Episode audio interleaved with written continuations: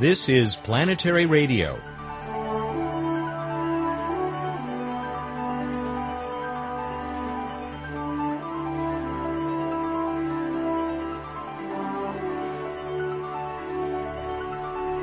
Hi again, everyone. Thanks for joining us. This week, Planetary Radio goes far beyond our own solar system. The Planetary Society is a longtime supporter of the search for extraterrestrial intelligence, SETI, a multi project scientific effort to seek out new civilizations. If you'll pardon our theft of the Starship Enterprise's mission statement, lacking warp drive, we can't actually fly around the galaxy making house calls at likely planets. But we can listen and watch for the signs of intelligence reaching across the stars. Our guest today is David Anderson, a SETI pioneer and head of the SETI at Home project. We'll also find substantial evidence of intelligence when we make one of our regular visits to Bruce Betts for his What's Up segment. But let's get started by learning how SETI really got started, quite possibly long before you thought.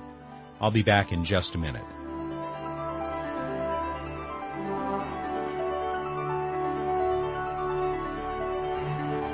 Hi, I'm Emily Lakdawalla, Science and Technology Coordinator for the Planetary Society with Random Space Facts. Before the SETI program began listening for signals from outside Earth, humans suggested broadcasting signals in the hopes of contacting alien civilizations. Karl Gauss, the German mathematician and astronomer, was one of the first to suggest contacting Martians by planting strips of pine trees in Siberia to enclose a huge right angled triangle, revealing earthling intelligence via the universal language of mathematics. Viennese astronomer Joseph von Littrow suggested getting the Martians' attention by digging a 24 mile wide circular ditch in the Saharan desert, then filling it with water, pouring kerosene on top, and lighting it to signal Earthlings' presence. Other large flaming ditches, carved out in the forms of squares or triangles, could also indicate intelligent life on Earth. In 1869, French poet and inventor Charles Cros suggested sending a signal by constructing a huge mirror to focus sunlight and burn out simple numbers on Martian desert sands.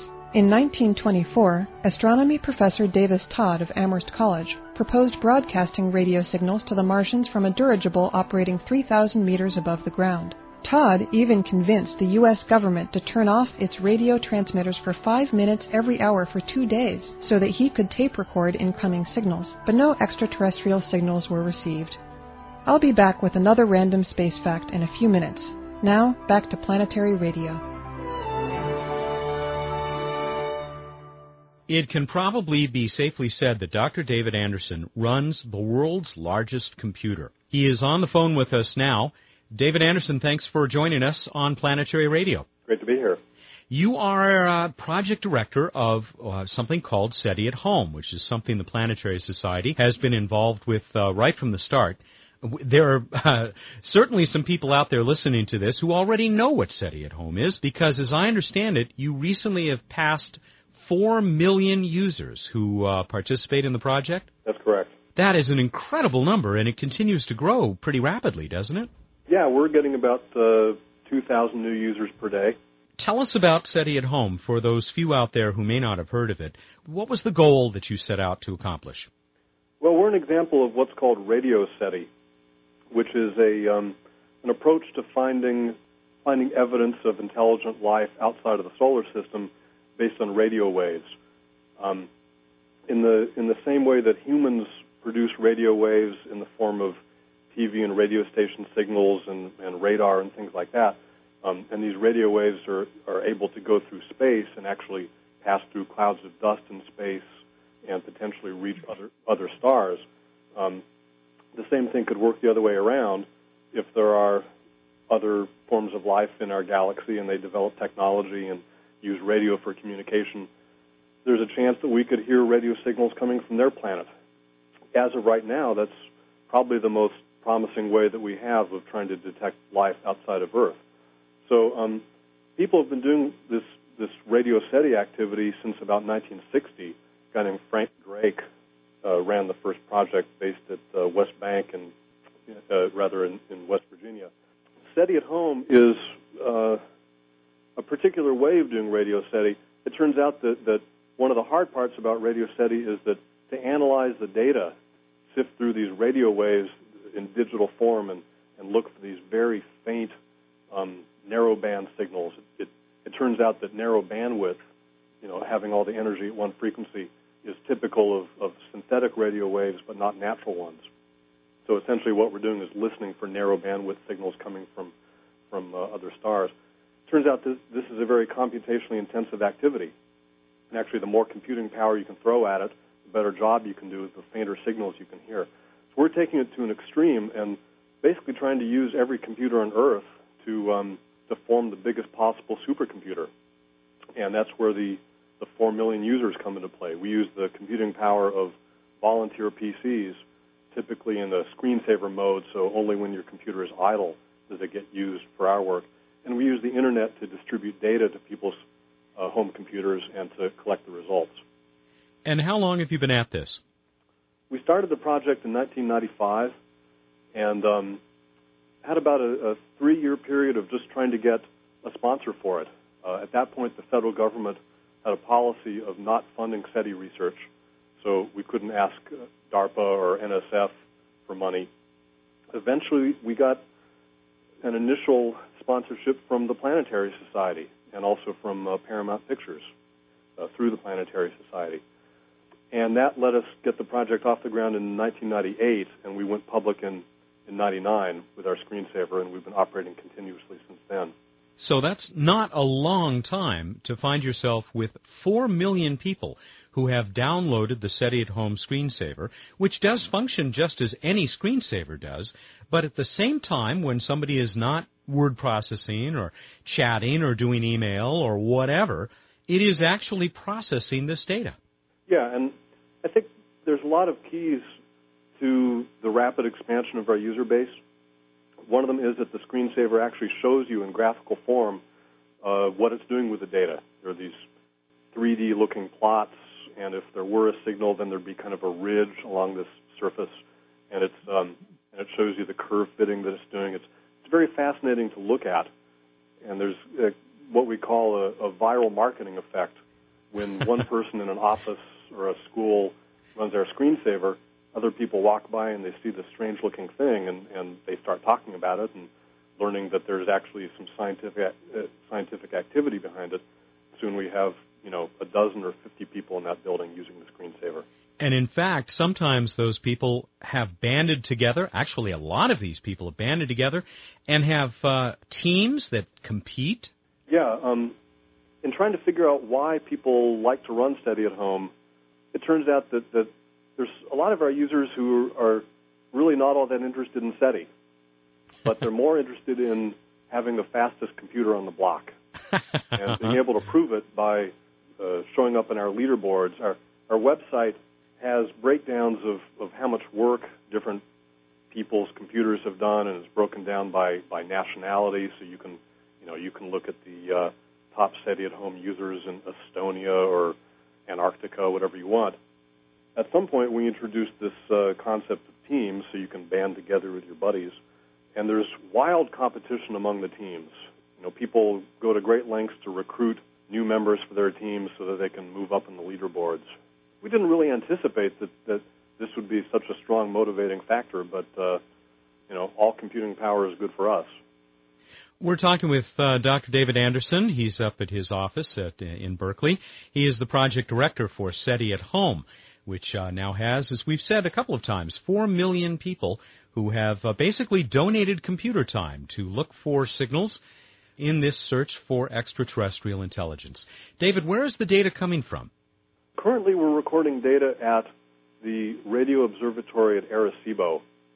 It's in Puerto Rico. It's the world's largest radio telescope, about a thousand feet across. And if you saw the movie Contact with Jodie Foster, it's the second of the radio telescopes that she uses. It was also in a James Bond movie. Um, it filled up with water in that one. Right? Golden Eye or yeah. something like that.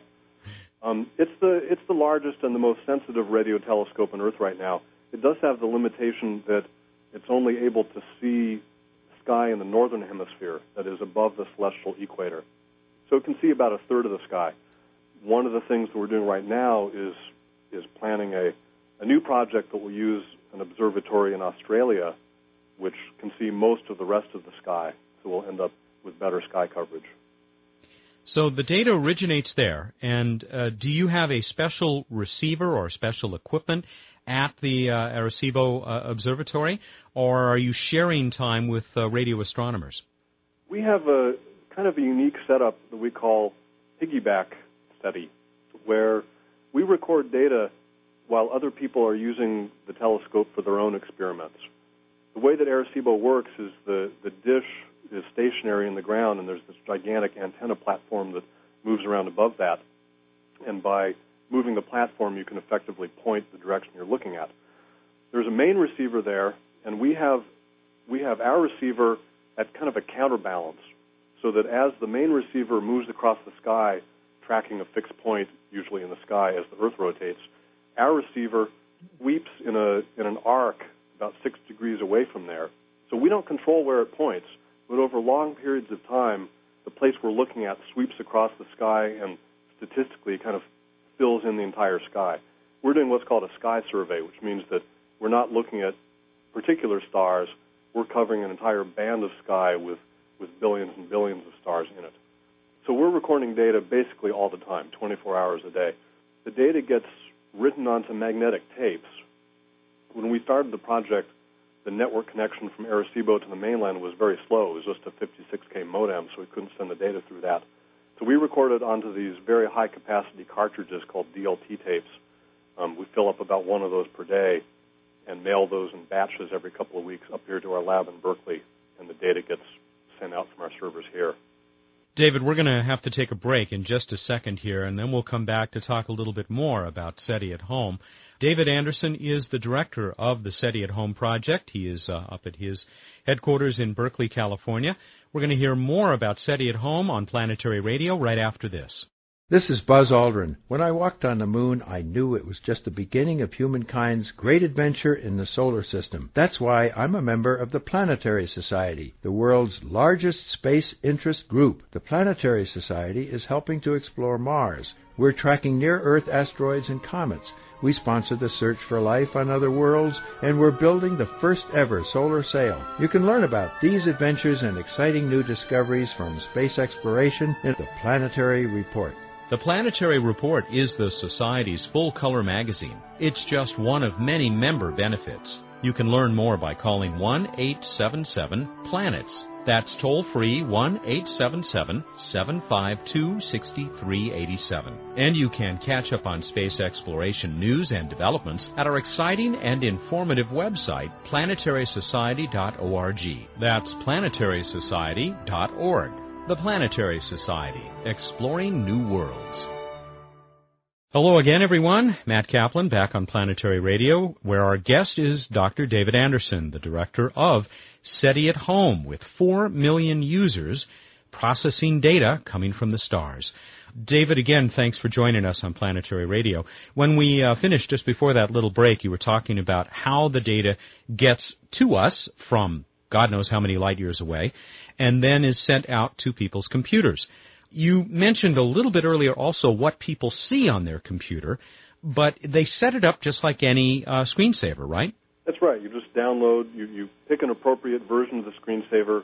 We have versions for Windows, Macintosh, and Linux, and every every version of Unix you can imagine. And you download the right version and install it, and um, it just acts like a screensaver after that. And for anybody who might be worried about having this connection because you do have to, of course, have an internet connection to be part of the SETI at Home project. Have you ever had run into people who have some fears about this uh, this alien software taking over their computer? Well, a lot of people who have computers in in high security organizations like uh, nuclear power plants or something uh, have legitimate concerns about installing any um, non-critical piece of software in their computer, and that's understandable. We've had no security problems related to our client in the three years we've been running. It's important to realize the client only makes outgoing connections. There's no there's no incoming connections that would let somebody break into your computer. It's all the client screensaver connecting to our servers. That's a very important point. How much data is actually processed? And I guess as an extension of that question, how much more data is there to process? I, I guess the amount of data coming in will be almost endless, particularly if you start picking up that data from the southern hemisphere. The the current rate is we're recording about um, 40 gigabytes of data per day, and the the unit of data that gets sent to a particular computer is a third of a megabyte, which is pretty small. It goes through a even a modem line in a minute or 2 mm-hmm. That will keep your computer busy for um, anywhere from 10 hours to 20 or 30, depending on how fast your computer is. The problem that we're working on, SETI, is, is fairly good in terms of how much computing you need per unit data. There's, of course, many other interesting scientific applications that can use this approach to distributed computing, and they vary widely in terms of um, how much data you need to, to send somebody's computer to get an hour's worth of computer time. That's pretty amazing. You talk about a third of a megabyte, 333 kilobytes roughly, right. and it can take that many hours for a, uh, a fairly up-to-date, powerful PC to process that. There must be some pretty heavy-duty computation going on there. Well, we're looking for all different kinds of signals, sine waves, waves that, that pulse on and off, sine waves that are drifting because the because the sender is orbiting or rotating, so there's a, a variable Doppler shift so it's because of the incredible range of signals that we're looking for uh, that there's uh, such high use of computer time. Well, the inevitable question, of course, is have you found anything interesting? Well, we might have. Um, there's a whole, there's several stages to our pipeline of collecting what we call events, which are just uh, blips in power or these things called Gaussians that are, that are signals that get loud and then soft again the the sources of these events, most of them are probably noise. Anytime you're listening to space, there's randomness, and uh, if you listen to enough noise, you can hear anything that you're looking for. A lot of them are what's called RFI, or man, uh, radio frequency interference, man-made signals. Picking up so, radar or microwave or whatever. Yeah, or even somebody turning on their car or cell phones. These all produce RFI. Um, so there's a, a second stage of processing that we do on our own computers to separate out noise and man-made interference. Um, one of our basic tools is looking for the same type of signal at about the same frequency um, coming from the same place in the sky at two different times. So if we hear, you know, a, a, a one gigahertz signal coming from a certain star one one day and then and then six months later, then that's solid evidence that it's actually coming from the star and not coming from somewhere here on Earth. That phase of, of correlating all the all the raw events that we've gotten back from the screensaver is ongoing right now, um, that will yield a list of kind of score ordered candidates. And then at some point, we'll actually go back to the observatory and point the telescope at those places again and see if those same frequencies are still coming from those points. And I guess we have to uh, remember that you don't control where the Great Radio Telescope in, at Arecibo is pointing. You're uh, piggybacking, as I think you called it, so that uh, you will have to wait for that day when you're able to say, "Hey, could we have a listen to this star once. That's again. right. We have we have an application in with Arecibo for about a day of uh, observing time. How many stars will you be able to cover uh, in in a day's worth of observing? We'll be able to do about a thousand. Hmm. Let's turn away, strictly speaking, from SETI for a moment to really what you've created in this incredible version of distributed computing. And of course, uh, virtually all supercomputers nowadays are clusters or, or multi-processor systems, and you've created a system with essentially 4 million processors across the globe. I think the success of SETI at home has led to uh, some other purposes that people are, are putting this model to, aren't they? Yeah, the, um, the amount of computing power that we have in SETI at home, measured in terms of um, the most popular unit, which is with teraflops or trillions of floating point operations per second, we're getting about 45 teraflops per second, and that's the that's more than the, the largest commercially available supercomputer by a pretty good margin. So people in other areas of science are looking at different problems that can use the same approach. There's an interesting project at Stanford called Folding at Home, which is basically starting off with human genome and kind of growing uh, in a in a virtual sense uh, the proteins that develop out of that, um, trying to set up a link between between the gene sequence and the, and the higher level functions of proteins. There's another project at Oxford University that's just starting up that wants to use this approach to uh, study long-term climate change and improve the accuracy of our models for produce uh, for simulating climate in the next century and, and to get a, a more precise answer to uh, the question of whether there's global warming, for example.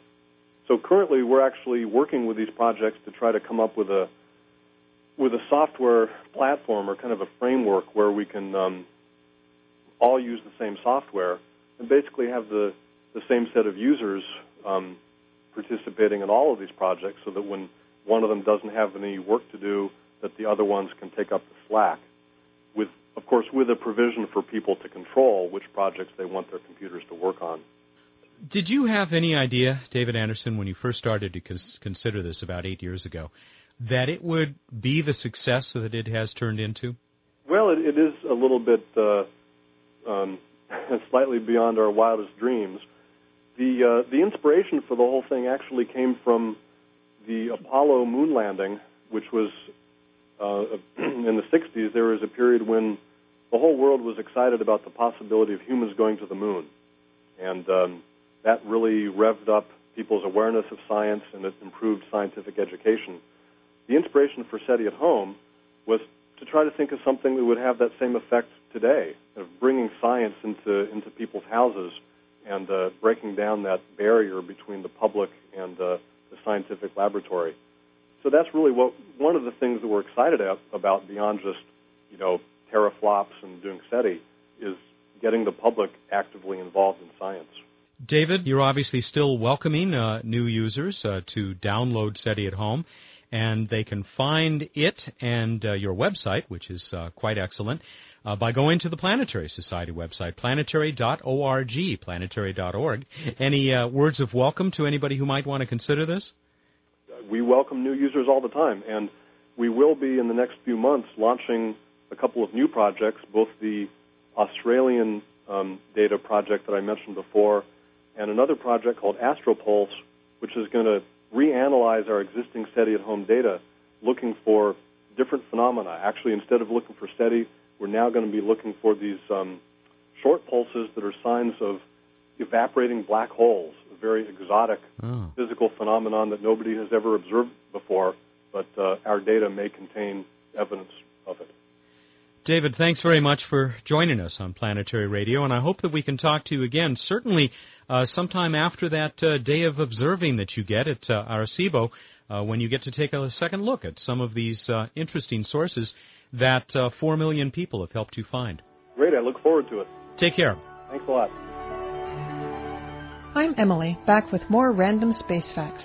The first close up images returned from Mars in 1965 by the Mariner 4 spacecraft revealed a surface that looked disappointingly moon like, cratered and dead with no signs of life, intelligent or otherwise.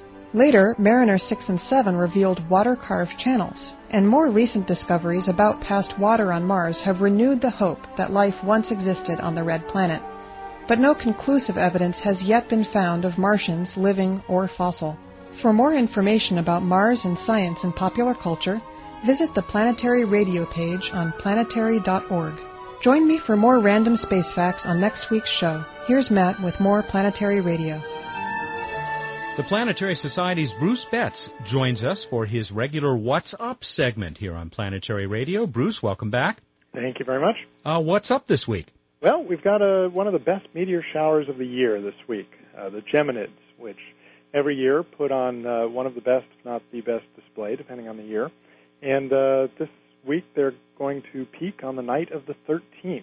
And so if you go out into the cold and uh, look up and are patient, you will likely see some, some meteors looking like streaks across the sky.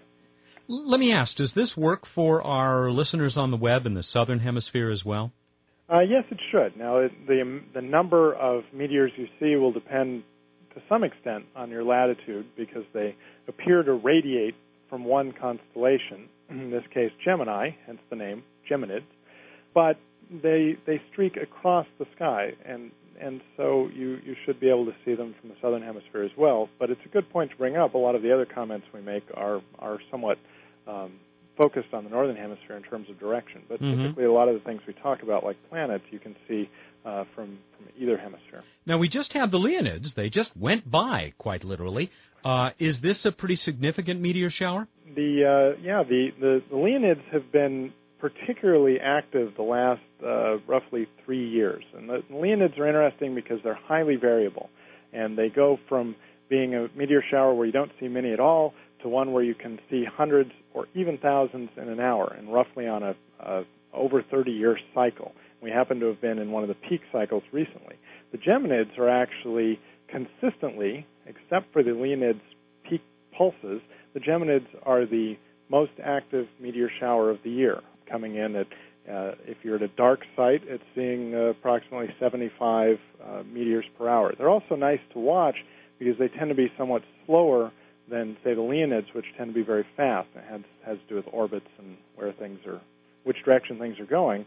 So you actually are more likely to see ones that, that slowly move across the sky as opposed to quickly. So Geminids, good stuff. A lot of people think more about the August Perseid shower as being a uh, a great meteor shower, and it is, but it's uh, actually behind the Geminids. But because uh, it's winter and often cloudy and cold, uh, not as many people are crazed enough to, to go hunting for the meteors during December. Understandable. Bruce, what else do you have for us this week? Well, we continue to have some uh, nice planets to look at. You can see Saturn in the early evening. If you look to the east, it's the brightest thing off that way. If you go into the later evening and again rising in the east, you'll see Jupiter, which will be brighter than any other object in the sky at that point. And then uh, just before dawn, you look again in this case to the east, and you will see Venus and Mars. Venus at that time being the brightest object in the sky, Mars being much dimmer and reddish and to the upper right of Venus. Uh, any space history milestones for us? Uh, we do have uh, the 40 year anniversary of the first flyby of another planet by a spacecraft. That was Mariner 2 on December 14, 1962.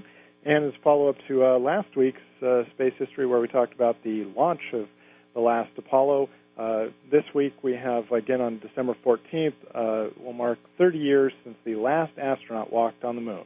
And the, the astronaut trivia for the day is uh, who was the last astronaut to walk on the moon? He answered Gene Cernan. And let me go back to that mention of Mariner 2 for a second. Was that a flyby of Venus or Mars? I'm sorry, it was of Venus. And what did we learn? Uh, not much.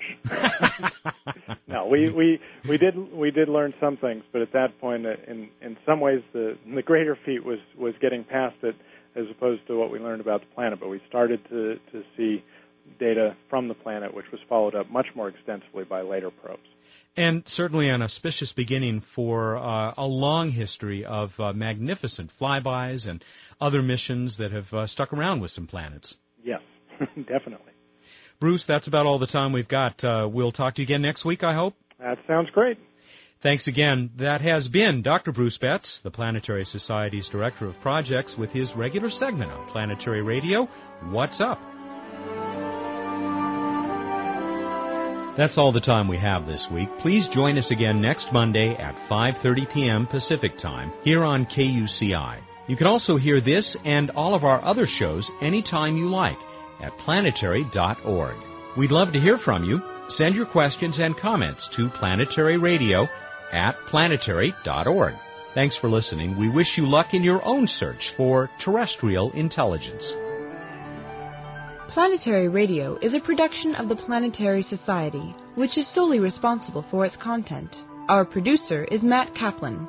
Other contributors include Charlene Anderson, Monica Lopez, and Jennifer Vaughn. The executive producer is Dr. Louis Friedman. This edition of Planetary Radio is program number 0203 and is copyrighted by the Planetary Society. All rights are reserved.